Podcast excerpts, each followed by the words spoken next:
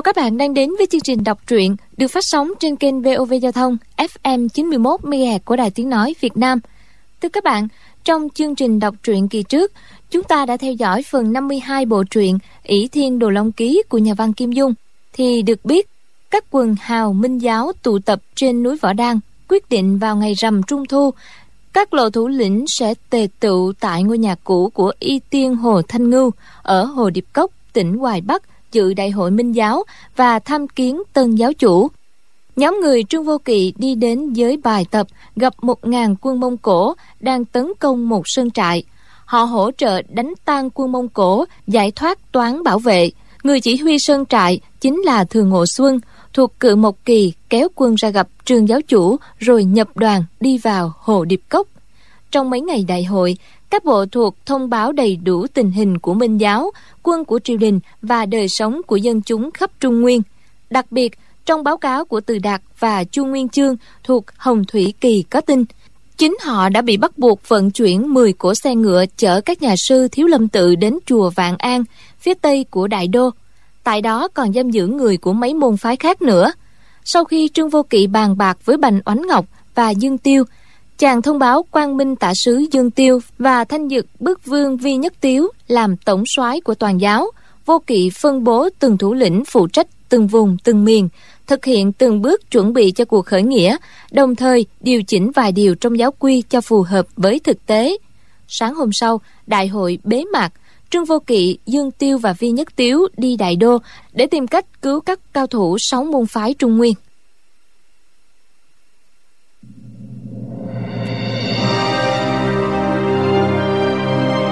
Bỉ Thiên Đồ Long Ký.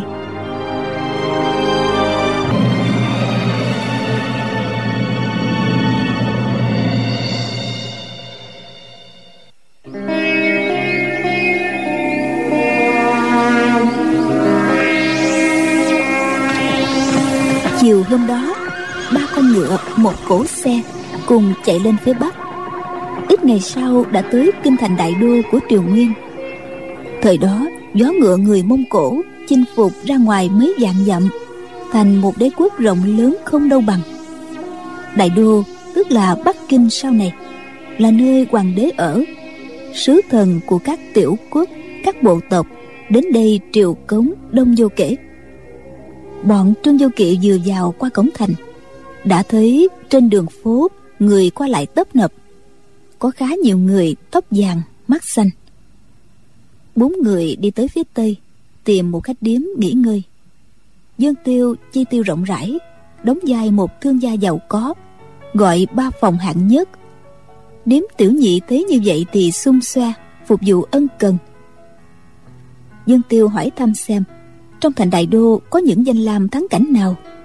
Trò chuyện một hồi, làm như vô tình hỏi đến đền chùa. Ngôi chùa đầu tiên điếm tiểu nhị kể ra chính là chùa Vạn An. Chùa Vạn An có một cánh rừng lớn. Trong chùa có ba bức tượng Phật bằng đồng. Dù có đi khắp thiên hạ cũng không tìm ra pho tượng nào lớn hơn đâu. Ai cũng đến đó xem cho biết. Tiếc rằng quan khách không gặp may rồi. Chừng nữa năm nay trong chùa có các Phật gia Tây Phiền đến ở. Thường dân không dám vào nữa. Dương Tiêu hỏi. Có phiền tàn ở ư? Ngay cả vào xem cũng không được sao? Điếm tiểu nhị lè lưỡi nhìn quanh bốn phía rồi nói nhỏ. Hey, không phải tiểu nhân bếp xếp đâu nhưng quan khách mới tới kinh đô lần đầu.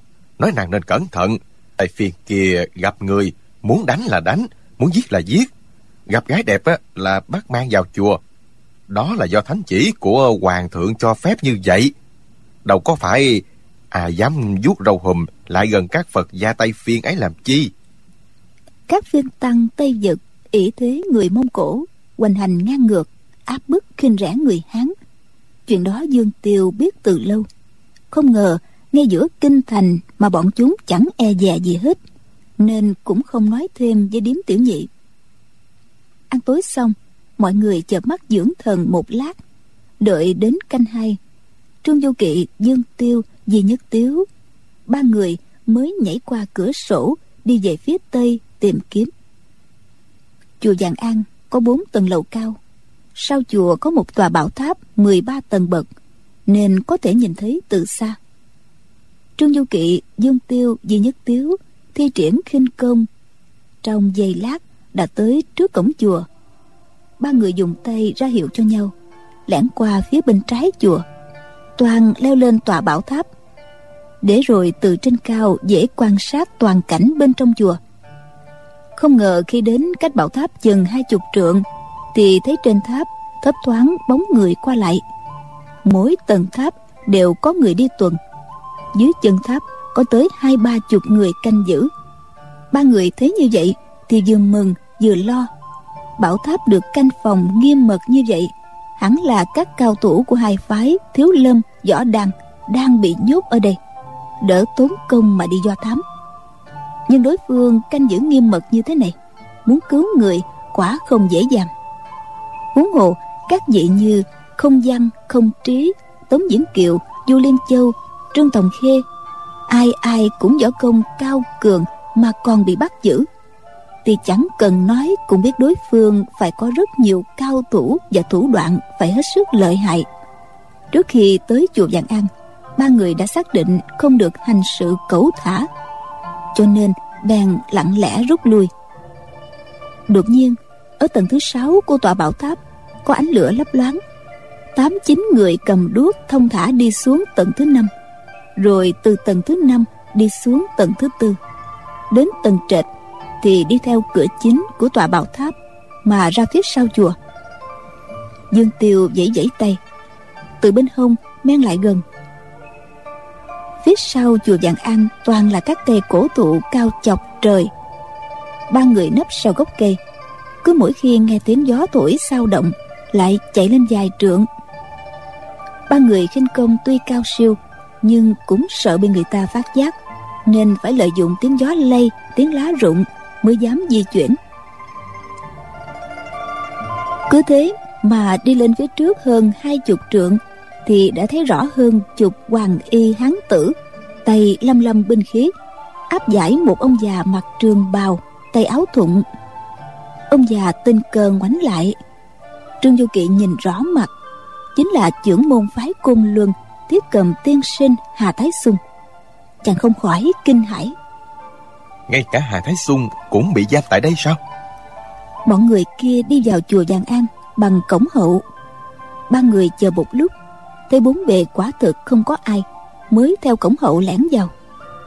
Ngôi chùa này rất nhiều phòng ốc, quy mô rộng lớn, giống như chùa Thiếu Lâm.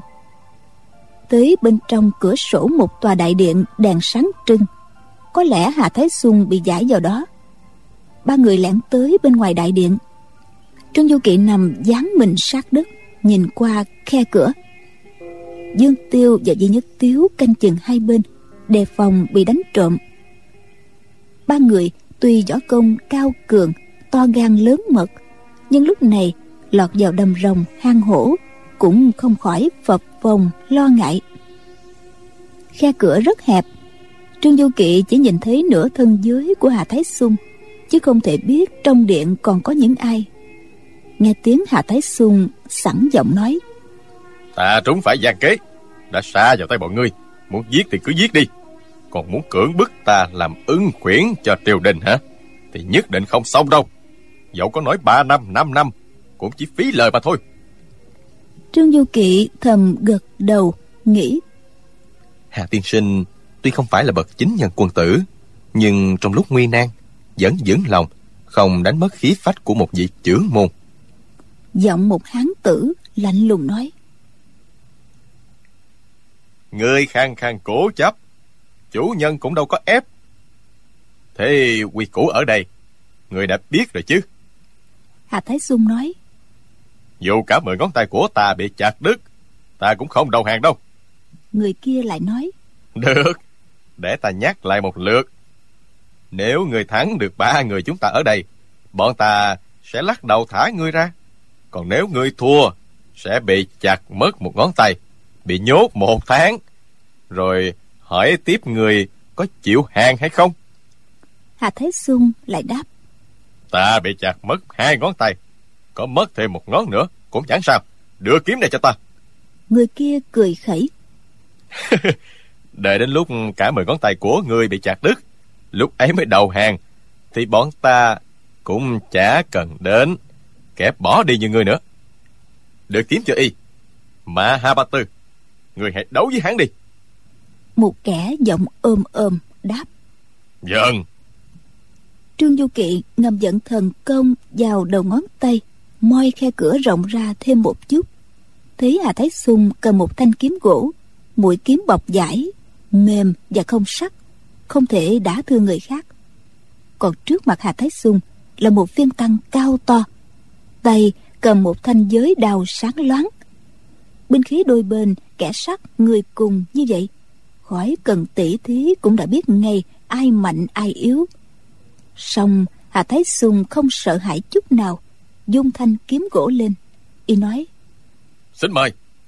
Rồi đâm tới một kiếm khí thế rất lợi hại. Kiếm pháp của phái cung luân quả có chỗ độc đáo.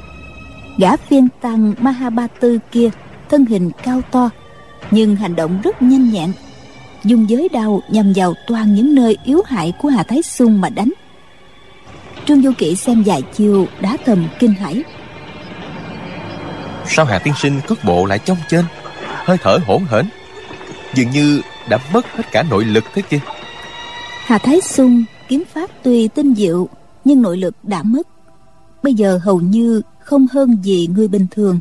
Thì làm sao có thể thi thố các chiêu thức lợi hại đây may mà gã phiên tăng võ công kém ông ta đến hai bậc nên mấy lần tấn công mãnh liệt đều bị hạ thái xung dùng kiếm thuật tinh diệu chiếm lấy tiên cơ. Đôi bên đấu hơn 50 chiêu hà thái xung quát lên. Trúng nè. Thanh kiếm gỗ từ đông đâm sang tây rồi ngoặt xéo lên. Bợp một tiếng đã đâm trúng vào nách cô gã phiên tăng. Nếu đó là một thanh kiếm sắt thông thường hoặc hà thái xuân không bị mất nội lực thì mũi kiếm đã ngập sâu vào da thịt rồi. Chỉ nghe giọng nói lạnh lùng ban đầu vang lên. Mà hà bà tư lui ra ôn ngoại nhi lên thay. Trương du kỵ nhìn kẻ vừa nói thấy mặt hắn ta như phủ một lớp khói đen. Chòm râu bạc lưa thưa chính là một trong quyền minh nhị lão. Lão ta khoanh tay đứng mắt liêm diêm tựa hồ chẳng bận tâm lắm về chuyện xảy ra trước mắt mình. Chàng đưa mắt nhìn tiếp, thấy trên một cái đôn thấp phủ gấm có một đôi bàn chân đi hài lụa màu vàng, mũi hài có đính một hạt minh châu. Trương du kỵ chợt rung động trong lòng, nhận ra hai bàn chân xinh xắn, mắt cá chân tròn tròn kia rất là quen thuộc. Chính là hai bàn chân của triệu mẫn mà chàng đã nắm được hôm ở lục liễu sơn trang, hôm gặp triệu mẫn trên núi võ đăng đôi bên là kẻ thù. Nhưng lúc này nhìn thấy hai bàn chân nhỏ nhắn của nàng không hiểu sao chàng tự dưng đỏ bừng cả mặt tim đập thình thịch. Chỉ thấy triệu mẫn khẽ đung đưa bàn chân bên phải hình như nàng đang để hết tâm trí theo dõi trận đấu giữa hà thái xuân với ôn ngoại nhi chừng uống xong một tách trà nóng hà thái xuân lại quát lên một tiếng. Trúng nè. Triệu mẫn dậm chân trên cái đùn ông ngoại nhi cũng thua rồi. Lão già mặt đen thuộc quyền minh nhị lão lên tiếng. Ô ngoại nhi lui ra hát làm bát phù ra thay. Trương du kỵ nghe tiếng thở hổn hển của hà thái xuân nghĩ chắc ông ta liên tiếp đấu với hai người nên tốn quá nhiều sức lực trong giây lát, một trận đấu ác liệt lại nổ ra. Hắc lâm bát phu sử một cây thiền trượng bằng sắt, vừa to vừa nặng. Khi múa thì gió thổi ù ù trong điện, làm cho đèn nến trong điện phập phù lúc tỏ lúc mờ. Bóng người cứ như mây bay thấp thoáng qua lại chỗ chân triệu mẫn. Chợt trong điện tối sầm, mấy ngọn nến hồng bị gió phát ra từ cây thiết trượng thổi tắt ngấm nghe rắc một cái thanh kiếm gỗ gãy làm đôi. Hạ thái xuân thở dài dứt kiếm xuống đất. Trận này như thế là thua. Quyền minh lão nhân hỏi. Phía cầm tiên sinh đã chịu đầu hàng hay chưa? Hà thái xuân ngang nhiên đáp. Ta không chịu hàng cũng không phục. Nếu ta còn nội lực thì gã phiên tăng kia đâu có địch nổi ta chứ. Quyền minh lão nhân lạnh lùng nói. Chặt ngón vô danh bên trái của y. Dẫn trở lại tháp trương du kỵ quay đầu lại. Dương tiêu xua xua tay ngụ ý. Bây giờ mà xông vào cứu người Có thể làm hỏng đại sự. Chỉ nghe bên trong điện có tiếng chặt ngón tay rịch thuốc cầm máu buộc vết thương. Còn hà thái sung thì rất cứng cỏi không hé răng rên lên một tiếng. Bọn áo vàng lại cầm đuốc giải hà thái Xung lại chỗ giam ở tòa tháp. Bọn trương vô kỵ nép mình trong góc tường, dưới ánh đuốc thấy hà thái Xung mặt tái nhợt, nghiến răng bặm môi, hầm hầm tức giận. Bọn kia đi xa rồi, bỗng nghe một giọng thanh thoát yểu điệu ở trong viện. Lộc trưởng tiên sinh, kiếm pháp phái cung luân quả là cao siêu. Y đâm trúng ma ha ba tư một chiêu, y chém bên trái rồi ngoặt chuyển sang bên phải. Trương du kỵ ghé mắt nhòm vào, thấy người nói chính là triệu mẫn. Nàng vừa nói vừa đi ra giữa điện, tay cầm một thanh kiếm gỗ, bắt chước kiếm pháp của hà thái xung. Viên tăng mahabatu tay múa song đao luyện chiêu với nàng. Quyền minh lão nhân mặt đen mà triệu mẫn gọi là lộc trượng tiên sinh, tức là lộc trượng khách, tán thưởng chủ nhân quá ư thông minh. Chiêu đó sử dụng không sai chút nào. Triệu mẫn luyện đi luyện lại chiêu đó. Lần nào mũi kiếm của nàng cũng đâm trúng nách của maha ba tư tuy là kiếm gỗ, nhưng bị đâm mấy lần lần nào cũng trúng vào một chỗ. Chắc là khá đau. Nhưng maha ba tư không dám kêu đau hoặc là tránh né. Y vẫn tập trung chú ý ra chiêu cho nàng luyện kiếm. Nàng luyện thành thạo vài chiêu rồi lại gọi ôn ngoại nhi ra. Tập lại chiêu mà hà thái xuân đã sử để đánh bại tên này. Trương du kỵ bây giờ đã rõ. Thì ra, triệu mẫn bắt nhốt cao thủ các phái ở đây, cho họ uống một loại thuốc làm mất hết nội lực, buộc họ đầu hàng triều đình.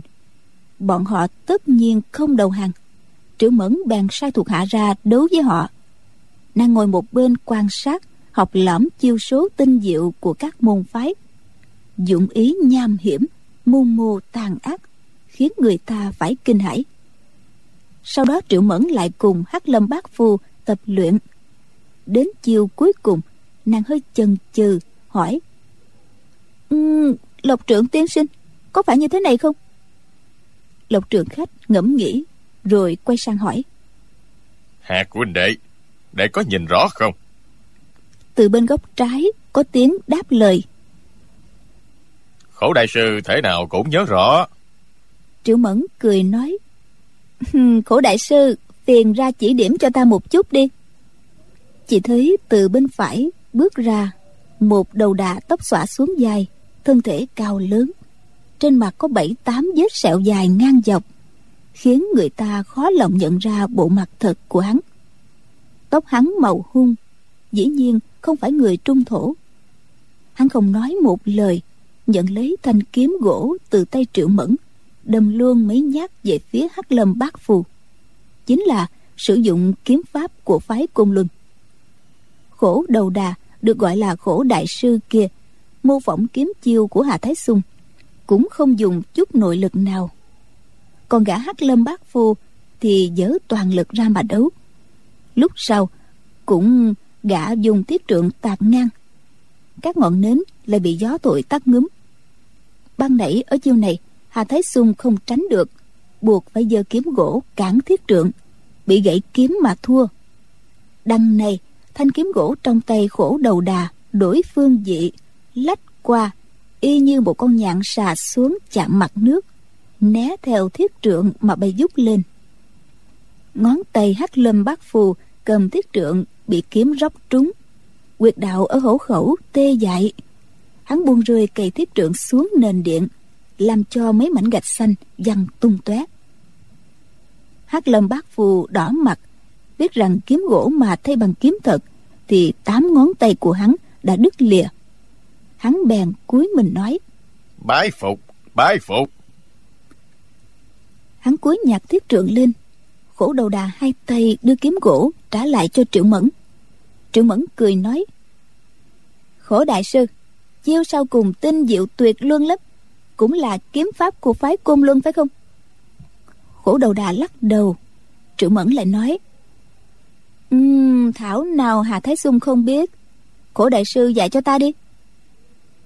Khổ đầu đà dùng tay không đấu với kiếm của triệu mẫn luyện tới lần thứ ba khổ đầu đà động tác nhanh như chớp. Triệu mẫn theo không kịp kiếm chiêu của nàng tuy chậm lại song theo đúng cách thức.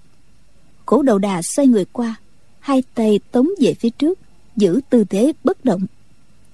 Trương du kỵ khen thầm. Hay thật quá là cao minh. Triệu mẫn nhất thời vẫn chưa hiểu nghiêng đầu nhìn tư thế của khổ đầu đà nghĩ một lát rồi mới nói. Khổ đại sư nếu trong tay đại sư có tiền trượng thì đã đánh trúng vai của ta rồi phải không? Chiêu đó quá giải bằng cách nào khổ đầu đà đưa tay, làm tư thế cầm trượng. Chân trái đá lên, đầu ngẩng cao. Ra điệu đã đoạt được thiền trượng của đối phương. Đồng thời, đá đối phương bay đi. Chiêu này tưởng dụng mà khéo, là công phu ngoại môn cực kỳ cương mãnh. Triệu mẫn cười nói à hảo sư phụ, mau dạy cho ta đi. Thân tình của nàng rất kiều mị. Trương du kỵ tim đập mạnh chàng nghĩ thầm. Nàng nội lực chưa đủ làm sao học nổi chiêu này? Nhưng với cái dáng dấp nũng nịu thế kia ai mà từ chối nàng cho được? Khổ đầu đà giơ tay làm hiệu hai lần chính là ngụ ý bảo nàng chưa đủ nội lực không thể học chiêu này. Rồi y quay mình đi bỏ mặt nàng. Trương du kỵ nghĩ thầm. Khổ đầu đà võ công cao cường xem chừng chẳng kém quyền minh nhị lão. Không biết nội lực đến đâu, nhưng chiều số thần diệu quá là một kình địch. Lão chỉ ra hiệu, không nói năng. Chẳng lẽ là câm hay sao? Tai lão thì chưa điếc triệu mẫn đối với lão tỏ ra kính trọng. Chắc lão là một nhân vật rất lớn đây.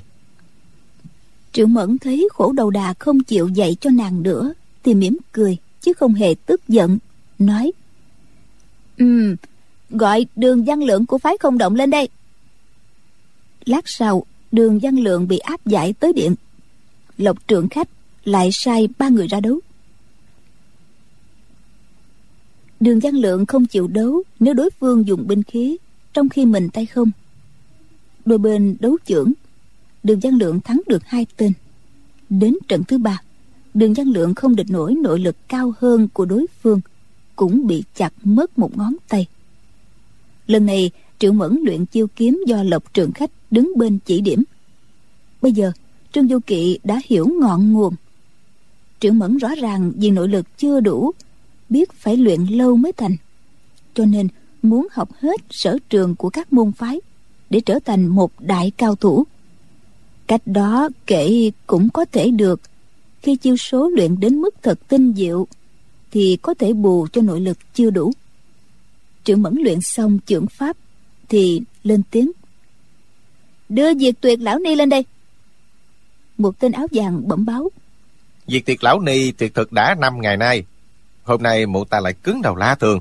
Không chịu tuân lệnh gì hết. Triệu mẫn cười nói. Hừm đã như vậy thì mặc cho mụ ta chết đói đi. À gọi tiểu cô nương chu chỉ nhược của phái nga mi lên đây. Bọn thuộc hạ dân lệnh quay mình ra khỏi điện trương du kỵ vẫn cảm kích tấm lòng chu chỉ nhược, năm xưa ân cần săn sóc cho chàng trên sông hán thủy. Trên đỉnh quang minh, chu chỉ nhược lại chỉ điểm cho chàng phương vị dịch số. Nhờ thế, chàng phá được sự liên thủ đao kiếm giữa hai phái hoa sơn và côn luân.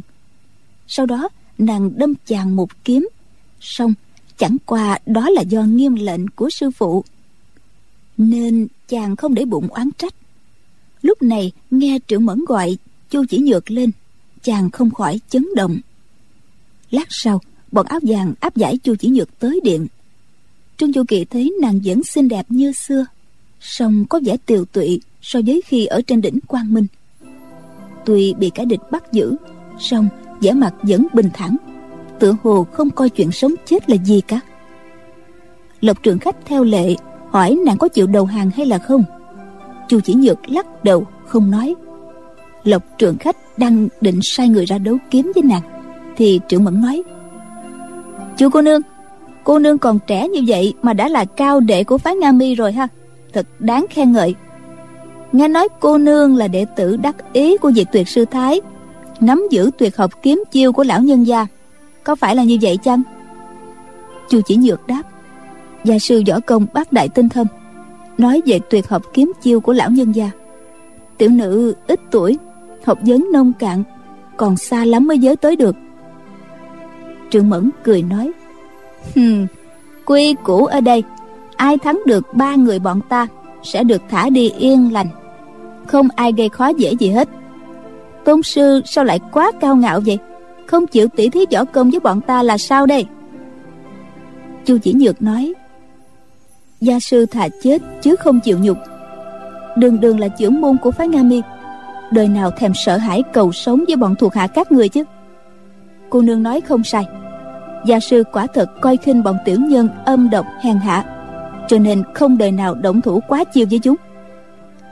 Trưởng mẫn vẫn không giận, cười nói, còn chú cô nương thì sao? Chu chỉ nhược đáp, tiểu nữ còn ít tuổi lắm làm sao có thể tự mình quyết định được? Sư phụ bảo sao thì cứ theo như vậy mà làm thôi. Trưởng mẫn lại nói tôn sư bảo cô nương cũng không thèm động thủ với bọn ta phải không? Vì cớ gì vậy? Chu chỉ nhược đáp, kiếm pháp của phái nga mi tuy không dám nói là tuyệt học gì hết, nhưng cũng là võ công của một đại danh môn chính phái ở trung nguyên, không thể để cho bọn phiên bang hồ lỗ vô liêm sĩ học lẫm được đâu nàng nói câu này, với thần thái rất nhu mì, nhưng lời lẽ sắc bén, không nể nang gì hết. Triệu mẫn sững người, không ngờ dụng tâm của mình lại bị diệt tuyệt sư thái đoán biết. Nghe chu chỉ nhược nói, nào là bọn tiểu nhân âm độc, nào là bọn hồ lỗ vô liêm sĩ thì không thể nhịn được, xoẹt một tiếng. Kiếm ỵ thiên đã cầm trong tay, nàng nói sư phụ ngươi chửi bọn ta là hạng vô liêm sĩ. Được, vậy ta hỏi ngươi. Thanh kiếm ỷ thiên này rõ ràng là báo vật gia truyền của nhà bốn cô nương. Tại sao phái nga mi lại lấy trộm? Chu chỉ nhược thản nhiên đáp. Kiếm ỷ thiên và đao đồ long xưa nay là hai đại lợi khí của võ lâm trung nguyên. Chứ chưa hề nghe nói liên quan gì tới nữ nhân phiên bang hết. Trưởng mẫn đỏ mặt, tức giận nói. Hừm, xem ra miệng lưỡi người đáo để lắm ngươi quyết không động thủ phải không? Chu chỉ nhược lắc đầu. Triệu mẫn nói, kẻ khác tỉ thí mà thua, hoặc là không chịu tỉ thí, thì ta chặt một ngón tay. Còn cô ả này, tự cho mình là qua nhường nguyệt thẹn. Hừm, đã kiêu ngạo như vậy, thì ta cũng không thèm chặt ngón tay của ngươi. Nói rồi, chỉ tay về phía phổ đầu đà, nói, để ta làm cho giống vị đại sư phụ kia rạch dài ba chục nhát kiếm trên mặt của ngươi, xem có còn kiêu ngạo nữa hay là không. Trưởng mẫn vớt tay một cái, hai tên áo vàng xông tới, mỗi tên giữ chặt một cánh tay của chu chỉ nhược. Trưởng mẫn mỉm cười nói, muốn rạch nát mặt ngươi ra, cho nó biến thành tổ ong, đâu cần đến kiếm pháp tinh diệu của phái nga mi. Ngươi tưởng vài miếng vỏ mèo quào của ta không đủ làm cho ngươi xấu như ma được sao? Chu chỉ nhược nước mắt lưng tròng, thân mình run rẩy. Thấy mũi kiếm ỷ thiên chỉ còn cách mặt mình dài tấc còn ác ma kia chỉ cần nhấn tay một cái thì trong nháy mắt mặt nàng sẽ chẳng khác gì lão đầu đà đáng sợ kia. Triệu mẫn lại cười nói, hừm, người đã thấy sợ hay là chưa? Chu chỉ nhược không còn dám ương ngạnh, gật gật đầu. Triệu mẫn nói, tốt vậy là ngươi chịu đầu hàng rồi chứ? Chu chỉ nhược nói, ta không đầu hàng đâu. Người cứ việc giết ta đi. Triệu mẫn cười, ta trước nay chưa hề giết người. Ta chỉ rạch mặt ngươi thôi. Hàng quang loáng lên, trường kiếm trong tay triệu mẫn rạch vào mặt chu chỉ nhược. Đột nhiên can một tiếng, từ bên ngoài điện có một vật ném vào, để kiếm ỷ thiên chệch sang một bên cùng lúc đó, cửa sổ vỡ tung. Một người phi thân nhảy vào. Hai kẻ mặc áo vàng đang nắm cánh tay chu chỉ nhược, tự dưng bay văng đi. Người kia dùng tay trái đỡ ngang lưng chu chỉ nhược. Tay phải đối chưởng với lộc trượng khách nghe bớt một tiếng. Đôi bên đều lùi lại hai bước. Mọi người nhìn kỹ. Hóa ra chính là giáo chủ minh giáo trương du kỵ. Chàng xuất hiện y như tướng nhà trời giáng trần bọn kia cả kinh. Ngay cả hai cao thủ như quyền minh nhị lão cũng không phát giác được. Lộc trường khách nghe tiếng song cửa bị dở, vội nhảy tới che cho triệu mẫn. Đối chưởng với trương du kỵ. Chân y không đứng vững, phải lùi lại hai bước quan đề khí tiến lên. Bụng thấy toàn thân nóng răng như rơi vào trong lò lửa. Chu chỉ nhược thấy đại họa lâm đầu không ngờ lại có người ra tay cứu giúp. Nàng được trương du kỵ ôm lấy, áp bộ ngực rộng săn chắc. Lại ngửi thấy mùi đàn ông đậm đà, vừa ngạc nhiên, vừa vui mừng. Trong sát na ấy, cảm thấy nhẹ nhàng bững lững, tưởng như muốn liệm đi. Trương du kỵ dùng cửu dương thần công đối địch với quyền minh thần trưởng của lộc trường khách. Chân khí toàn thân trào lên bừng bừng chu chỉ nhược trước nay chưa từng đụng chạm da thịt nam giới. Huống chi, đây lại là trang nam nhi mà nàng ngày đêm ao ước trong mộng. Trong lòng chỉ cảm thấy sung sướng vô bờ. Dù kẻ địch tứ phía có xông tới chém xuống ngàn dạng nhát đau nàng cũng không sợ. Dương tiêu và duy nhất tiếu thấy giáo chủ xông vào cứu người, lập tức cũng nhảy vào, đứng hai bên chàng. Đám thủ hạ của triệu mẫn thấy biến cố bất ngờ, thoạt tiên cũng hơi quảng. Nhưng rồi thấy bên địch chỉ có ba người. Các võ sĩ canh gác trong ngoài điện nghe tiếng hô ứng, biết không còn ai khác nữa. Bèn chia nhau trấn giữ mọi cửa nẻo, lắng lặng chờ lệnh của triệu mẫn. Triệu mẫn không tỏ ra sợ hãi, cũng không tức giận. Chỉ ngẩn ngơ nhìn trương du kỵ hồi lâu, rồi đưa mắt nhìn hai mảnh vàng lấp lánh ở góc điện nguyên lúc nàng dùng kiếm ỷ thiên rạch mặt chu chỉ nhược, vật mà trương du kỵ ném vào để chệch mũi kiếm đi. Chính là cái hộp bằng vàng mà nàng đã tặng cho chàng. Kiếm ỷ thiên quá sắc bén, vừa đụng cái hộp bằng vàng đã chặt nó đứt đôi. Trương mẫn nhìn hai mảnh hộp một lát rồi nói, công tử ghét cái hộp đó tới mức cứ phải làm hỏng nó đi mới được hay sao? Trương du kỳ thấy ánh mắt nàng đầy vẻ u oán hoàn toàn không có ý trách cứ tức tối. Chỉ là đượm buồn thì chàng cảm thấy ân hận dịu dàng nói. Ta không mang ám khí lúc vội vàng thò tay vào túi. Chỉ có cái hộp đó thôi thật không có ý coi nhẹ đâu. Mong cô nương đừng trách. Ánh mắt triệu mẫn sáng lên nàng hỏi. Công tử vẫn luôn mang theo bên người cái hộp kia à trương du kỳ đáp. Đúng vậy. Chàng thấy đôi mắt rất đẹp của triệu mẫn chăm chăm nhìn mình. Còn mình tay trái vẫn ôm chu chỉ nhược thì hơi đỏ mặt rồi buông tay ra. Triệu mẫn thở dài nói ta không biết chu cô nương là là hảo bằng hữu của công tử. Nếu biết thì đã không đối xử với cô ta như vậy. Thì ra hai người nói tới đây nàng quay mặt đi trương du kỵ nói chú cô nương và ta cũng chưa có gì chỉ là chỉ là sau hai tiếng chỉ là chàng không biết nói gì thêm. Trưởng mẫn lại đưa mắt nhìn hai mảnh cái hộp bằng vàng ở dưới đất không nói gì nhưng ánh mắt và thần sắc thì nói lên ngàn lời. Chu chỉ nhược trong bụng lo ngại con nữ ma đầu này hiển nhiên quá say mê chàng chẳng lẽ trương du kỵ bụng dạ đâu có tinh tế, sâu xa như hai thiếu nữ? Thần sắc của triệu mẫn chàng cũng lờ mờ hiểu được đôi phần, song không thể hiểu hết thâm ý bên trong. Chàng chỉ nghĩ rằng triệu mẫn tặng chàng cái hộp ấy để chữa cho du đại nham và ân lê định khỏi tàn phế.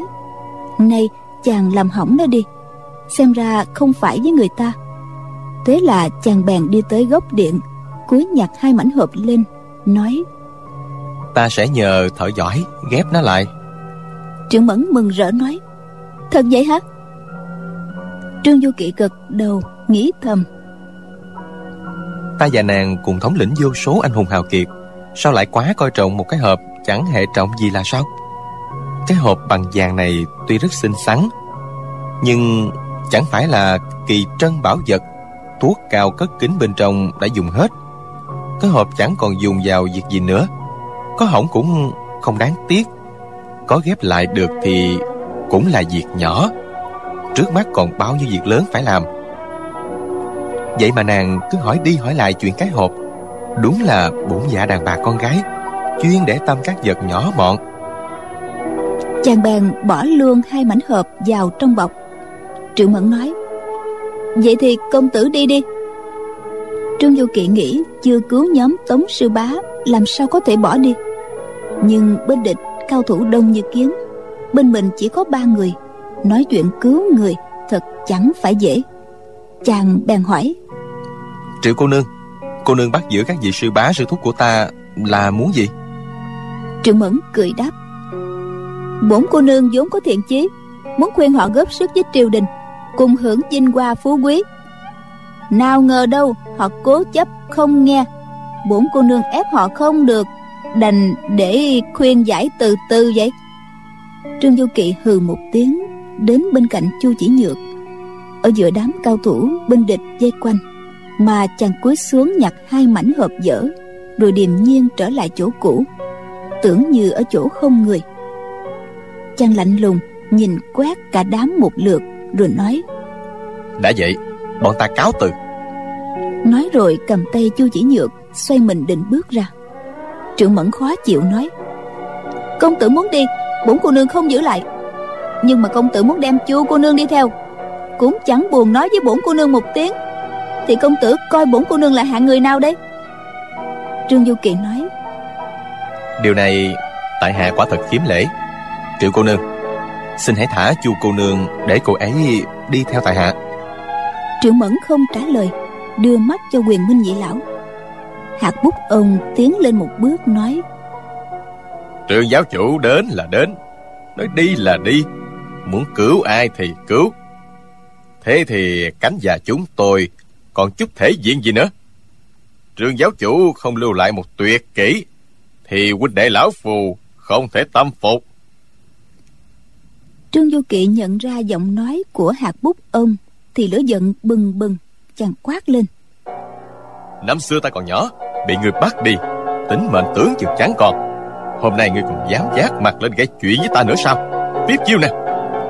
Dù một tiếng chàng đã dán cho hạt bút ông một chưởng. Lộc trưởng khách vừa nãy bị chàng cho nếm mùi đau khổ. Biết rằng một mình hạt bút ông không địch nổi chàng. Y bèn tiến tới đánh ra một chưởng.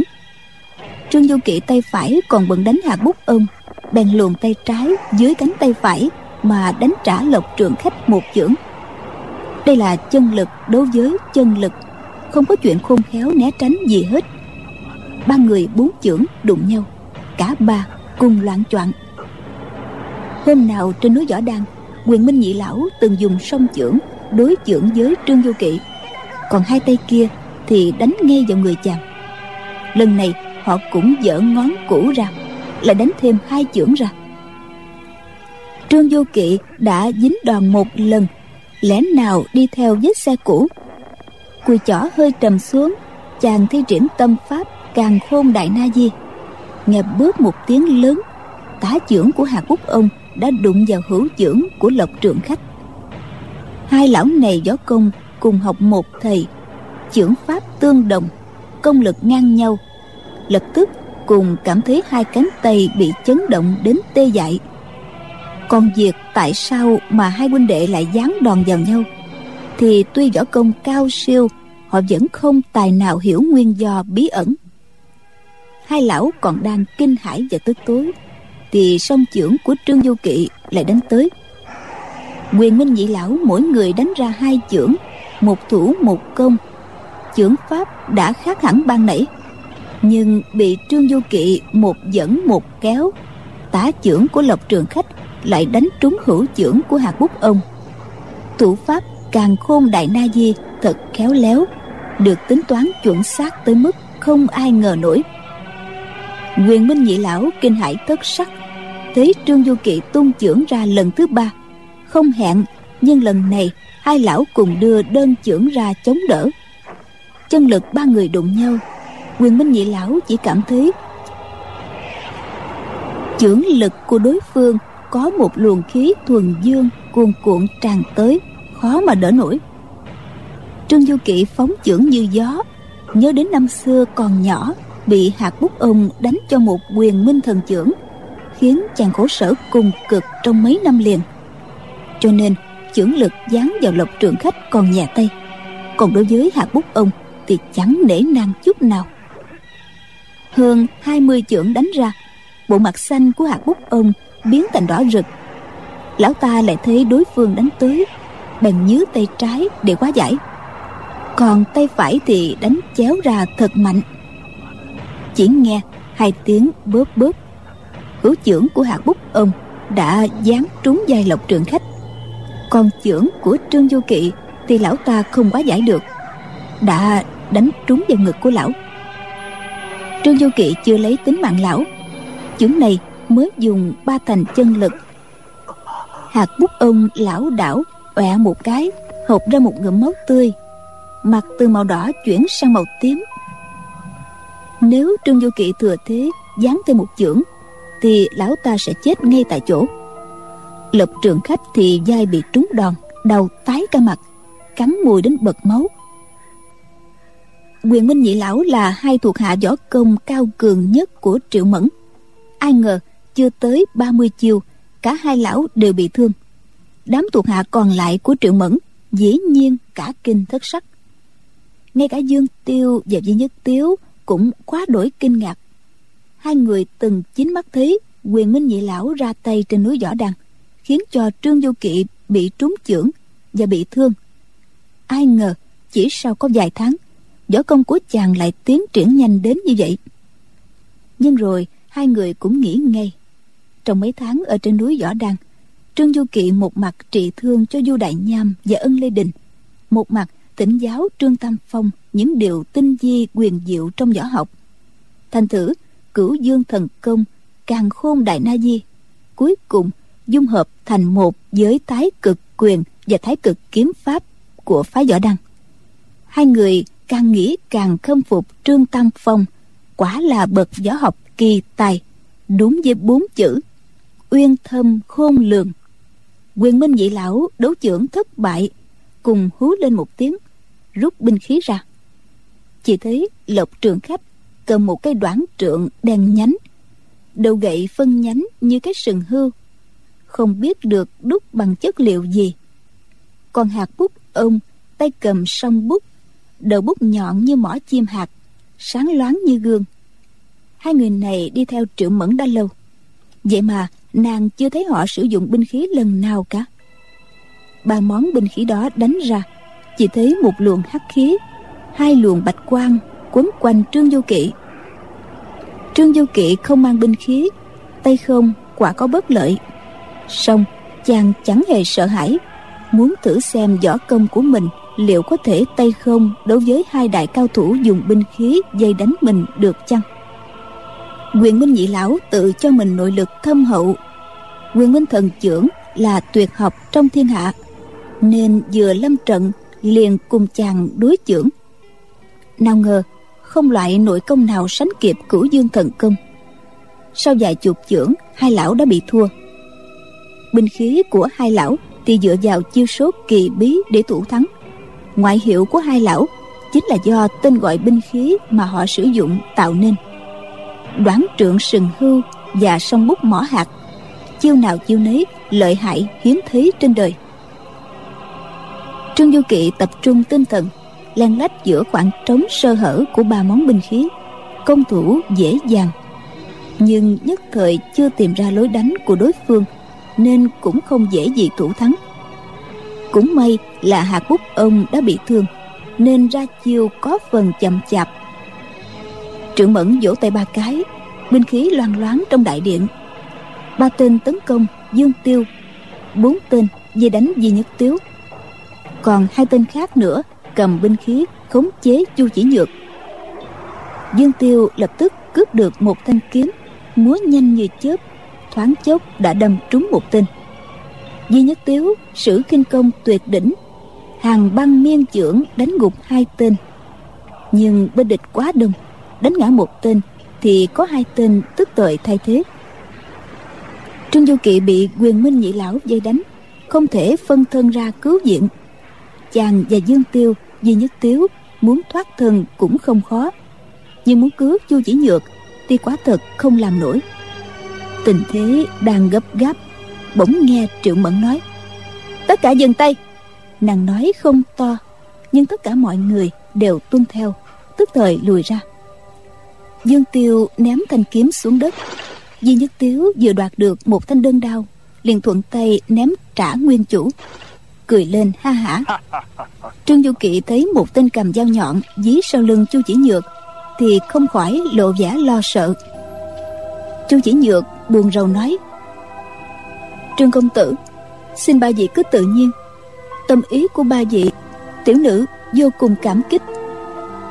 Trương mẫn cười nói, trương công tử, cô nàng qua nhường nguyệt thẹn này, đến bổn cô nương còn thấy thích nữa là. Cô nàng có phải là ý trung nhân của công tử hay không? Trương du kỵ đỏ mặt nói, Chú cô nương và ta biết nhau từ nhỏ.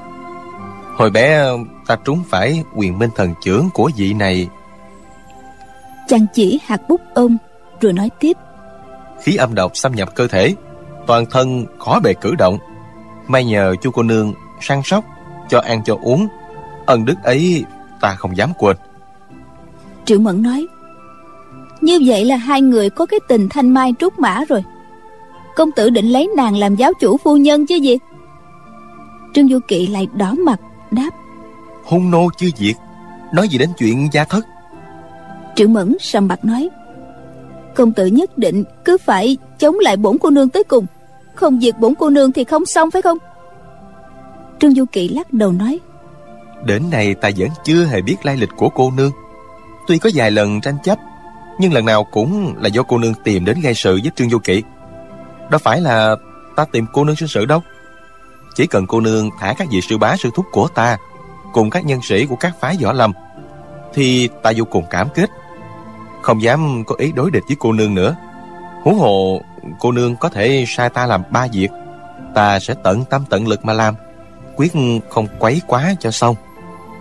Triệu mẫn nghe chàng nói rất thành thực thì lộ vẻ mặt vui mừng. Như bông hoa tươi hé nở nàng mỉm cười. À, thì ra là công tử vẫn chưa quên. Nàng quay sang liếc chu chỉ nhược một cái nói với trương du kỵ cô nương này đã không phải là ý trung nhân của công tử, cũng chẳng phải là sư huynh sư muội gì hết. Không phải là dĩ hôn thê gì cả. Thì bốn cô nương dẫu có quỷ dung mạo của cô ta, cũng đâu có dính dáng gì tới công tử. Nàng đưa mắt một cái, lộc trường khách và hạt bút ông lập tức cầm binh khí đứng chắn ngay trước mặt chu chỉ nhược. Một hán tử khác kề con dao sắc vào bên má của nàng trương vô kỵ dù muốn xông tới cứu người, cái cửa ải quyền minh nhị lão dễ gì qua nổi. Triệu mẫn lạnh lùng nói, trương công tử công tử có chịu nói thật hay là không thì bảo duy nhất tiếu đột nhiên ngửa bàn tay ra, nhổ mấy bãi nước miếng vào lòng bàn tay, xoa xoa mấy cái vào gót giày. Y cười ha hả, mọi người chưa hiểu lão dở trò gì bỗng thấy cái bóng xanh loáng một cái. Triệu mẫn chợt cảm thấy hai bên má của mình như bị ai đó chạm vào. Nhìn lại duy nhất tiếu thì thấy lão đã trở về chỗ cũ. Hai tay cầm hai thanh đoạn đao, chẳng hiểu vừa đoạt được của ai. Triệu mẫn chợt động tâm, biết là có chuyện không hay, vội lấy khăn lau lên má. Quả nhiên, khăn có dịch bùn đất, đúng là nước bọt mà duy nhất tiếu nhổ ra. Xoa gót dậy rồi quệt lên má của nàng. Nghĩ mà lợm giọng quá chừng.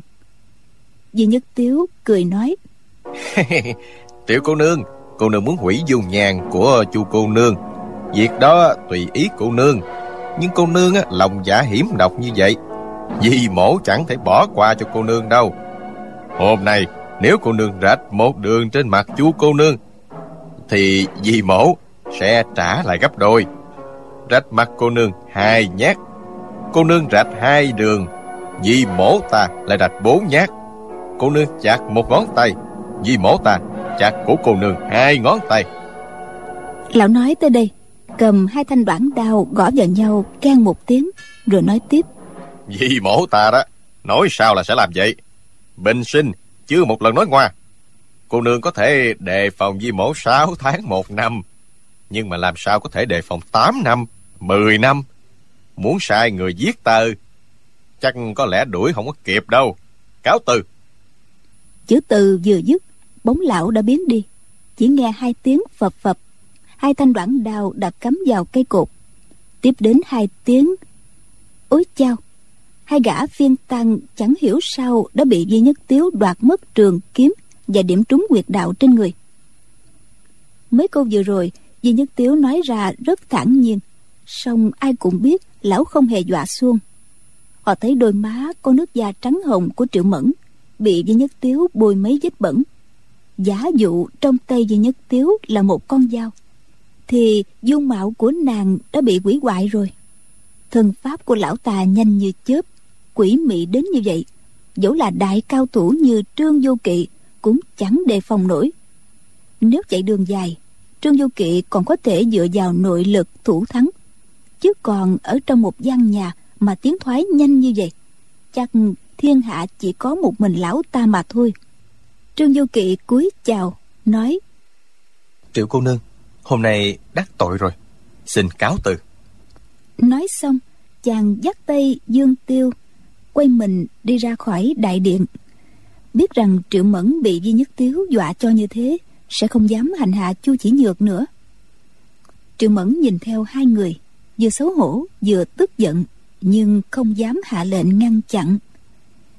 Trương du kỵ cùng dương tiêu về tới khách điếm. Di nhất tiếu đã ngồi chờ sẵn. Trương du kỵ cười nói di bức dương tối nay làm cho bọn chúng kiên dè biết rằng à, minh giáo không phải là tầm thường. Di nhất tiếu cười nói võ nạt một tiểu cô nương thì có khó gì cô nàng sắm vai hung thần ác sát. Nhưng nghe lão phù bảo sẽ quỷ hoại dung mạo bảo đảm ba ngày ba đêm cô nàng lo mất ngủ cho mà xem. Dương Tiêu cũng cười nói. Cô nàng à, không ngủ thì hỏng. Chúng ta càng khó cứu người. Trương Du Kỳ nói. Viên tả sứ Nói đến chuyện cứu người Tả sứ có dụ kế gì chăng? Dương Tiêu lưỡng lự đáp. Uhm, Bên mình chỉ có ba người Hình tích lại bại lộ. Việc này đến phải bó tay. Trương Du Kiện ngượng ngùng nói. Bản nhân thấy chu cô nương bị nguy không trấn tĩnh được mới nhảy vào làm lỡ cả đại sự. Dương tiêu nói. Đã đến nước này ai cũng không nhịn nổi. Giáo chủ một mình đánh bại quyền minh nhị lão làm mất hết uy phong của địch. Cũng là hay lắm chứ huống chi bọn địch biết chúng ta đã tới đây, sẽ không dám vô lễ làm càng với nhóm tống đại hiệp đâu. Trương du kỵ nghĩ đến bọn tống đại bá, du nhị bá đang nằm trong tay của địch. Triệu mẫn đối với bọn hà thái xuân, đường văn lượng làm nhục như vậy thì trong lòng vô cùng lo lắng. Ba người bàn bạc hồi lâu, chưa tìm ra cách gì, đành chia tay đi ngủ.